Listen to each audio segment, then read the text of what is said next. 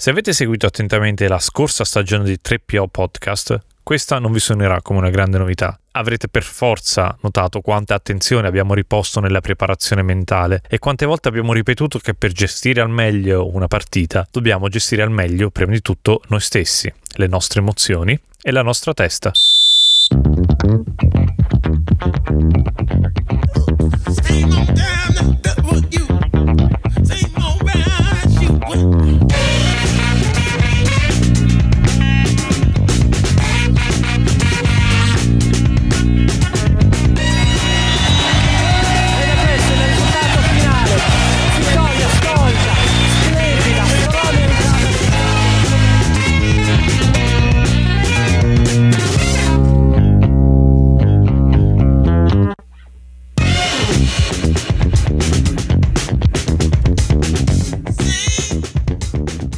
Prima di tuffarvi con noi in questo nuovo appuntamento, vi consiglio, onestamente se non lo avete fatto già, di ascoltare i due episodi della prima stagione in cui la psicologa dello sport, la dottoressa Linda Moranzoni, ormai nostra ospite fissa, ci ha aperto un mondo fatto di stress, di ansia, ma anche di flow, di quello stato bellissimo di flow di cui abbiamo già parlato più volte. Ciao Linda, bentornata di nuovo in questo magico terzo episodio. Uh, parliamo di nuovo di psicologia dello sport, ossia di come sopravvivere alle partite, uh, grazie al tuo preziosissimo contributo. Uh, per chi si sia perso due episodi precedenti, l'abbiamo già detto, lo ripeteremo dopo, è tutto su internet, andate, ascoltateli, è fondamentale per seguire questa fantastica terza lezione. Quindi, ricapitolando, prima di tutto, anzi, come stai? Tutto bene, tutto bene. Intanto grazie di nuovo nuovo per, per, l'invito, per avermi ancora invitato qui a parlare con voi di psicologia dello sport, quindi per riferirmi di nuovo agli arbitri. Speriamo di dare qualche buon consiglio nonostante il campionato, almeno qui in Italia, non, non sia all'avvio, almeno per uh, i minors, però prepararsi a quello che è il futuro che verrà è assolutamente necessario e quindi cerchiamo di farci trovare pronti nel momento in cui tutto riprenderà alla normalità. Infatti, tra l'altro, mentre leggevo i tuoi appunti che diligentemente mi hai mandato precedentemente a questa registrazione, pensavo non è che forse dobbiamo cambiare, correggere il tiro e parlare più di come sopravvivere alla, alla noia di, di, stare dentro casa piuttosto che come affrontare lo stress in campo, visto che dai e dai, da quando facciamo questo podcast di partite giocate ce ne sono state veramente poche. Comunque, dicevamo che l'ultima volta che ci siamo visti abbiamo parlato di attivazione giusto? E abbiamo anche anticipato quanto sia importante eh, saperla gestire, eh, dosare nel modo giusto per avere una, una, giusta performance. Ovviamente non solo come arbitri in campo, che è il nostro obiettivo principale, ma in genere in tutti, tutti gli ambiti che ci creano dell'ansia. Come andiamo avanti da qui però? Allora, eh, sicuramente adesso il nostro step successivo è quello di andare ad introdurre un po' le tecniche che possiamo applicare, dei, dei piccoli stratagemmi che possiamo utilizzare per affrontare appunto l'ansia. È importantissimo utilizzare delle tecniche che possiamo applicare quando siamo sotto stress perché attraverso queste possiamo entrare in flow, no? possiamo entrare nel giusto mood, entrare un po' in the zone e eh, come abbiamo già accennato un po' nel, nel nostro ultimo incontro ce ne sono tantissime. Quello che mi preme sempre sottolineare è che non esiste una soluzione che va bene per tutti ma di volta in volta è necessario contattare uno psicologo dello sport, un professionista, per individuare quella che può essere la più adatta a noi in ogni, in ogni caso. Il percorso, ricordiamocelo sempre, è personalizzato e non necessariamente una tecnica che può essere usata da qualcuno può andare bene per qualcun altro, non è efficace allo stesso modo. Insomma. Grazie per averlo ricordato perché diciamo ci tengo a far, a far, entrare il più persone possibile nel mondo della psicologia dello sport per capire cosa c'è dietro, ma non voglio dare soluzioni e non voglio dare trucchi, non voglio dare checklist con questo podcast. Quindi, così come uh, non andreste da, da, da, da, primo che passa per strada o non fareste una, una, una operazione chirurgica su voi stessi solo perché avete ascoltato un podcast, allo stesso modo andate da un professionista che vi curerà, vi seguirà, uh, curerà nel senso di. Uh, seguire il vostro percorso, assolutamente non voglio, non voglio, usare termini non appropriati, ma comunque di un professionista che vi possa seguire, vi possa la, uh, vi possa dare i giusti consigli adatti alla vostra specifica situazione, alla vostra personalità, immagino. Ma tornando a bomba su quello che dicevamo, l'ultima volta ci facevi un esempio, diciamo che è il classico esempio, l'esempio principe, eh, gara importantissima, prima di entrare in campo, eh, battito assolutamente veloce, respiro, respiro sempre più, più, più, veloce anche quello, più, più affannoso, uh, tensione, insomma è la, la, scarica di adrenalina forse prima della partita, è l'ansietta prima della partita e ti giuro che accade dalla prima all'ultima delle occasioni, quindi che si fa?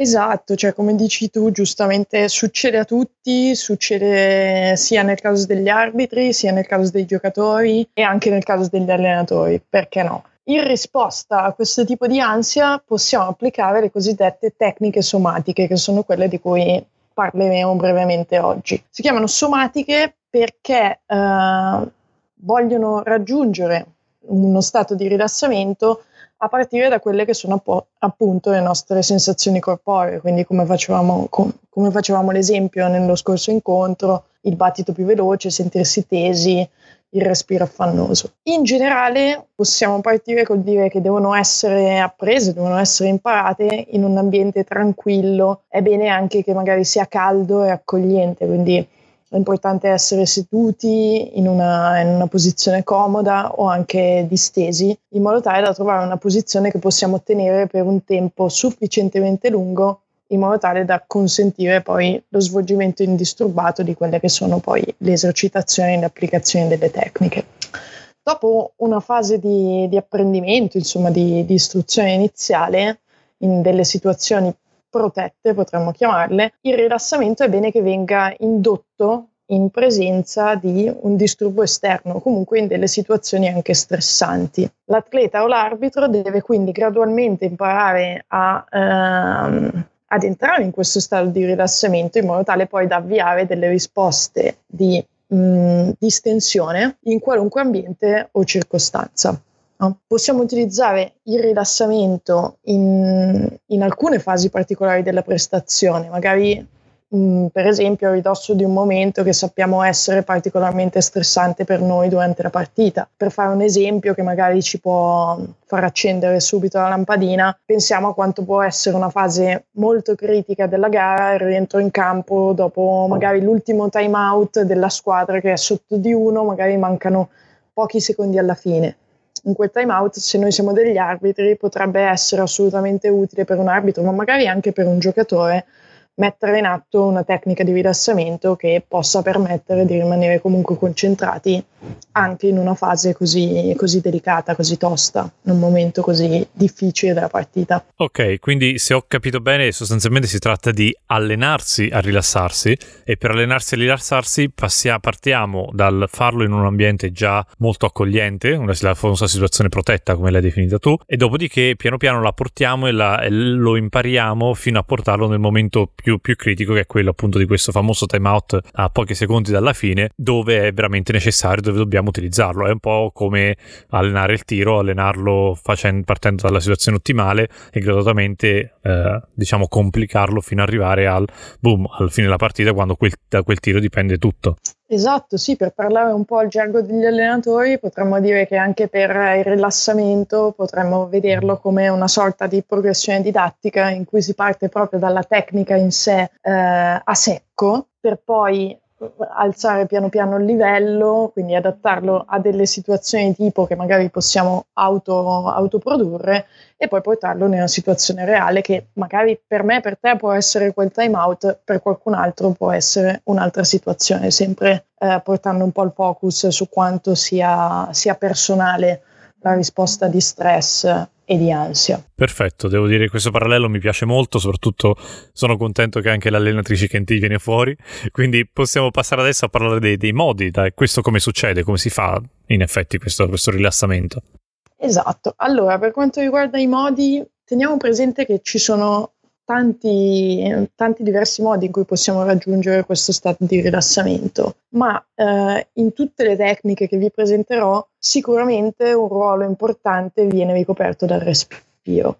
Allora, se noi pensiamo ai casi di stress sia fisico che mentale, dobbiamo avere in mente che il sistema nervoso simpatico, quindi quello autonomo, prende il sopravvento no? e in quel caso i respiri diventano brevi, diventano superficiali e ci impediscono quella che è l'espansione della gabbia toracica e l'ossigenazione completa dei nostri tessuti. Va da sé che può diventare davvero importante educare la nostra respirazione per poter ottenere una performance soddisfacente. No? La respirazione che dobbiamo privilegiare per raggiungere lo stato di rilassamento è quella diaframmatica.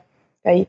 Quindi dobbiamo lavorare con il nostro diaframma. Oltre ai benefici fisiologici che, eh, che nascono da, da questo gesto sicuramente più economico e corretto, a livello sportivo una respirazione corretta ci permette di ritardare l'insorgenza della fatica.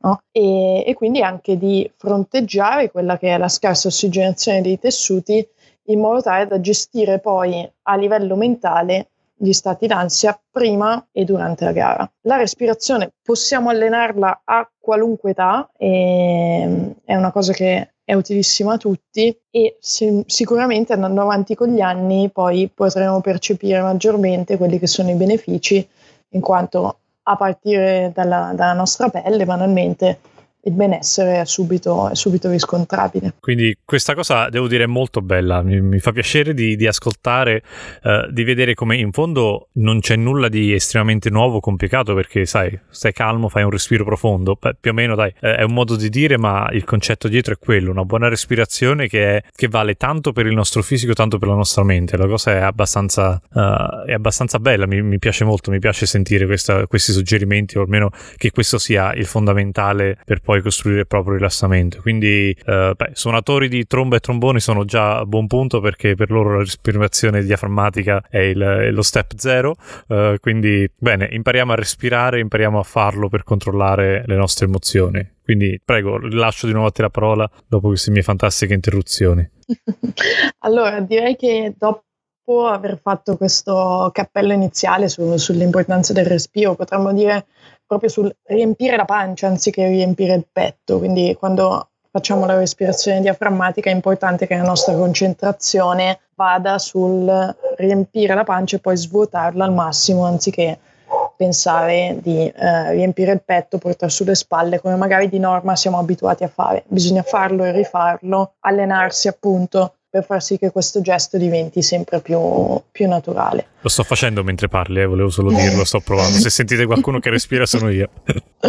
Guarda, all'inizio può essere decisamente complesso e, e difficile perché si tratta proprio di, di, educare il nostro corpo a fare magari un gesto che inizialmente non è per nulla naturale. Poi piano piano vedrai che con l'allenamento ti, ti renderai poi davvero conto di quanto può essere quasi defaticante respirare col diaframma anziché con, uh, col petto. Ecco. Direi che adesso possiamo andare un po' in dettaglio di quelle che sono le tecniche e uh, facendo un po' di storia potremmo dire che l'origine di tutte le tecniche può essere fatta risalire agli anni 30 grazie all'introduzione da parte di Jacobson del rilassamento muscolare progressivo, che è una tecnica che io apprezzo tantissimo. Questa tecnica consiste nella presa di consapevolezza dello stato di tensione muscolare del nostro corpo attraverso la contrazione muscolare e, suc- e il successivo rilassamento dei, dei, gruppi muscolari separatamente. Okay? Quando noi psicologi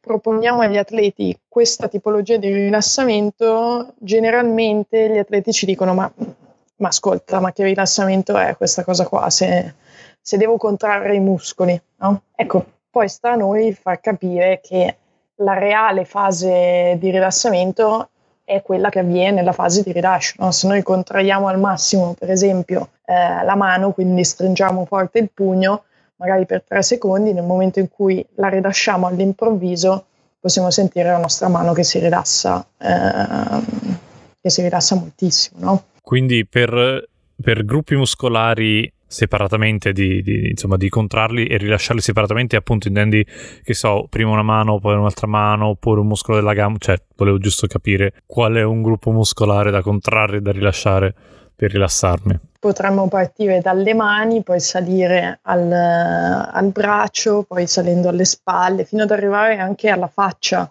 no? anche a tutti i muscoli della faccia, per poi scendere e arrivare poi a chiudere con, con i piedi. No? Ok, quindi state attenti ai muscoli della faccia perché, sai, essendo arbitro in campo potrebbe sembrare strano, ma va bene. esatto.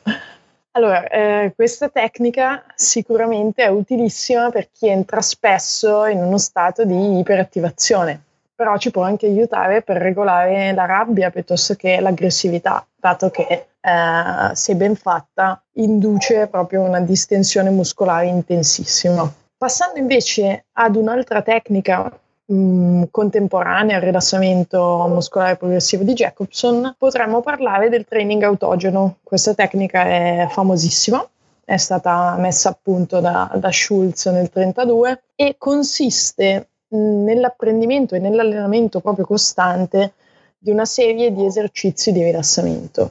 Si parte da una fase di rilassamento fisico che magari può essere proprio il rilassamento muscolare di Jacobson, Dopodiché vengono introdotte delle immagini mentali che inducono delle visualizzazioni, quindi delle immagini piacevoli e rilassanti per richiamare le sensazioni legate a tutti e cinque i sensi. Tipo la doccia dopo la partita? Mm. Possiamo parlarne, per esempio quella? Sì.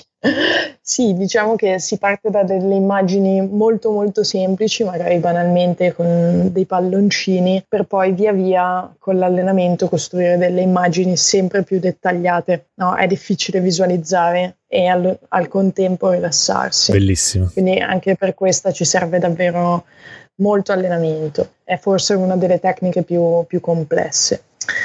E infatti Schulz sosteneva che allenandosi sistematicamente con questa tecnica di distensione è possibile mh, sicuramente diminuire ma anche eliminare proprio i sintomi ansiogeni che ci possono disturbare, oltre che rimuovere delle resistenze che possono impedire il normale equilibrio funzionale della nostra prestazione. E è facile capire come sia una tecnica davvero utile, no? dal momento che favorisce da un lato il recupero delle energie che permettono eh, la migliore gestione delle risorse, dall'altro anche la, la concentrazione e l'ascolto proprio del, del nostro corpo. E questo, questo, training autogeno, nel caso diciamo che siamo andati da uno psicologo e siamo fatti aiutare a sviluppare il nostro percorso individuale di training, eh, quando è che va fatto? Va fatto tipo a ridosso dello stress? Eh, posso im- mettermi a immaginare palloncini durante il time out? diciamo qual è la tempistica di, del training? No, questa è una tecnica che eh, va tenuta fuori dalla prestazione, quindi è un allenamento che dobbiamo sviluppare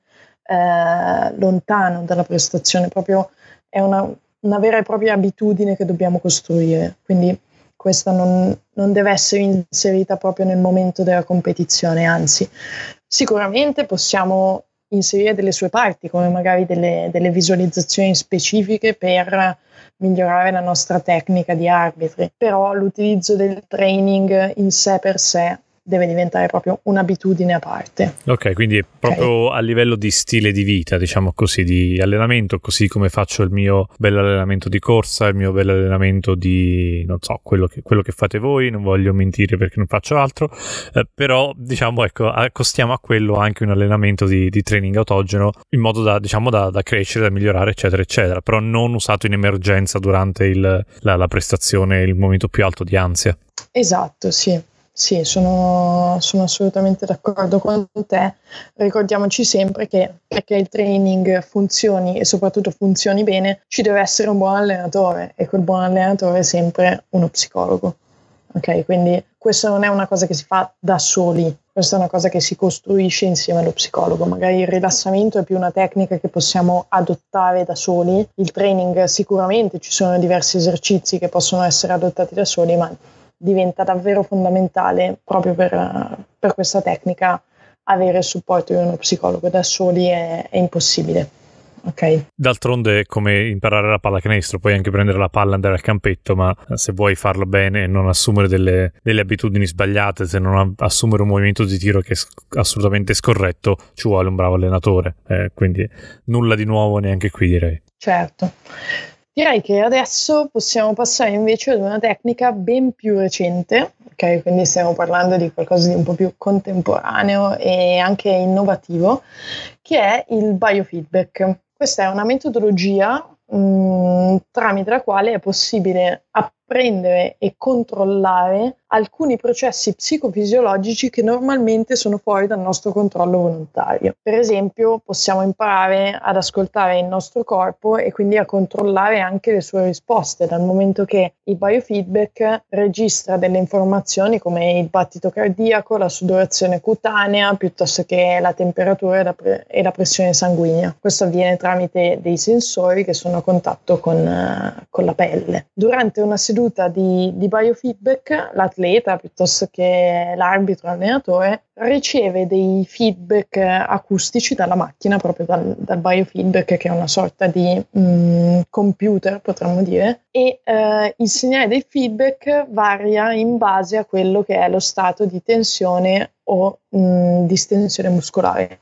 In questo modo il soggetto eh, accresce la sua consapevolezza di quelli che sono i propri stati di tensione e delle loro variazioni. Quindi anche qui serve molto allenamento e molta pratica in modo tale da diventare poi capaci di modulare quelli che sono i parametri misurati dalla macchina. Mm, l'assunto di base dell'uso del, del biofeedback è quindi quello di migliorare il proprio benessere psicofisico e le proprie prestazioni imparando ad autoregolare quelle che sono le nostre funzioni corporee come attraverso il, il, respiro ancora una volta, che è ancora eh, quell'elemento che mh, in un certo senso collega queste tecniche che vi ho descritto appunto brevemente. Hai anticipato la mia domanda, quindi ti stavo per chiedere, ok, ma come, come sfido la macchina, come, come, vinco la sfida con la macchina? Esatto, con le stesse tecniche eh, a partire dal respiro, eccetera, eccetera.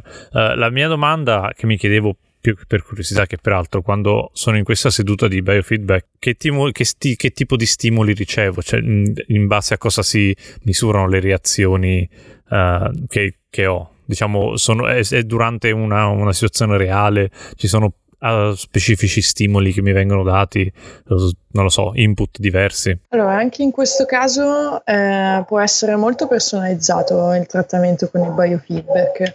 Ci possono essere sullo schermo delle immagini, per esempio, dei video delle partite Uh, di situazioni che magari possono creare stress piuttosto che una musica particolare Intanto vedrai sul, sullo schermo un grafico che ehm, ti restituisce insomma i, i, parametri che la macchina sta misurando, no? E quindi tu in diretta vedrai le variazioni del tuo battito cardiaco piuttosto che del, della tua sudorazione cutanea o della tua tensione muscolare. Ok, quindi mi piace, questo è semplicemente un modo di, di misurare, di, di, di capire in modo ancora più personalizzato perché penso che la chiave sia qui, no? Uh, di non assumere che il tuo corpo risponda in quel modo a determinate situazioni, ma effettivamente misurare per ciascuno di noi, quindi per te Linda, per me Tommaso, come il tuo corpo o il mio corpo reagiscono su quella situazione e quindi lo scopo di tutto ciò, come hai già detto varie volte, è quello di essere il più precisi e il più eh, ritagliati intorno alla tua specifica condizione possibile. Esatto, anche perché la macchina andrà ad individuare quello che è il tuo respiro funzionale per poter controllare proprio le, le funzioni corporee che ti sta misurando.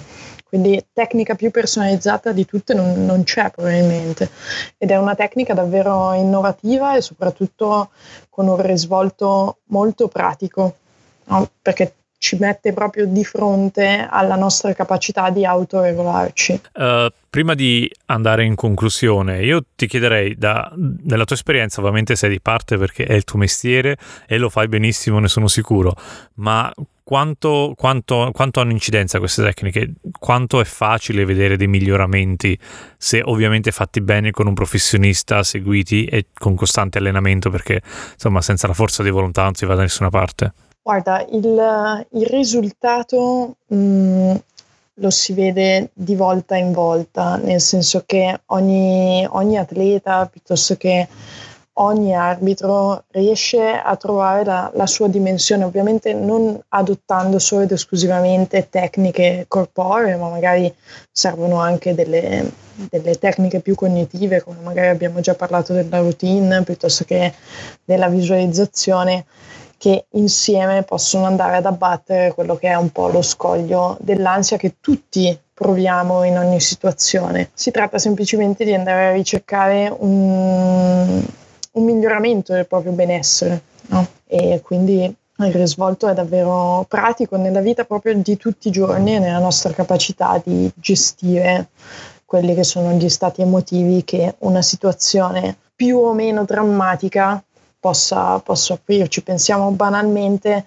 a quanto può essere fondamentale dedicare magari una parte della nostra giornata, soprattutto in questo periodo delicato in cui siamo forzatamente a casa, anche se non siamo costretti, però di fatto eh, siamo lontani dai campi, quindi siamo lontani da quello che più ci piace fare, dedicarci del tempo per ascoltare il nostro corpo, per concentrarci sul respiro. Può essere davvero un modo in cui spostare il pensiero da quello che magari non possiamo fare per concentrarci su, su, noi stessi e sul nostro miglioramento non solo fisico ma anche mentale. Vale davvero la pena di dedicarci del tempo e in questo momento magari per forza di cose il tempo l'abbiamo, quindi ottimo, ottimo suggerimento. Ok, mi piace, mi piace concludere insomma con uh, un consiglio direi principe a tutti gli arbitri ma anche a tutti, a tutti gli atleti, a tutti coloro che ci ascolteranno, appunto quello di prenderci sempre un attimo per uh, respirare profondo e quindi trovare l'equilibrio anche in questi momenti in cui la tensione possa,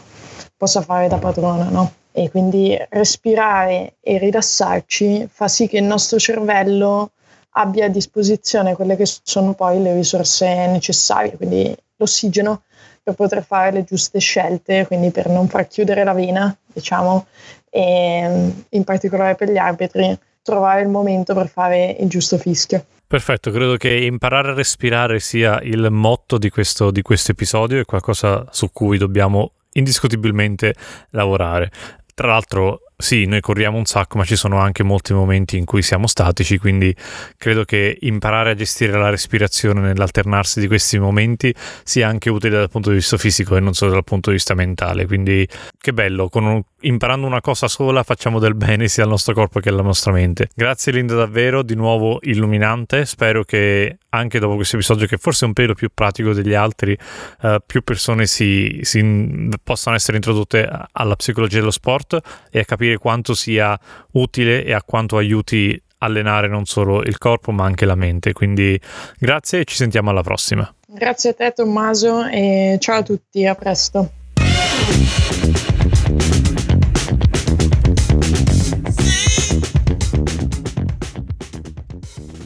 Grazie come al solito per essere stati con noi e grazie soprattutto a Linda infinitamente per tutto il lavoro fatto per questo podcast in queste due stagioni. Grazie, grazie, grazie. Non finirò mai di ripetere quanto sia importante la giusta preparazione mentale nel nostro lavoro. Trovate tutti i contatti di Linda Moranzoni alla pagina di questo episodio su 3popodcast.it slash 14.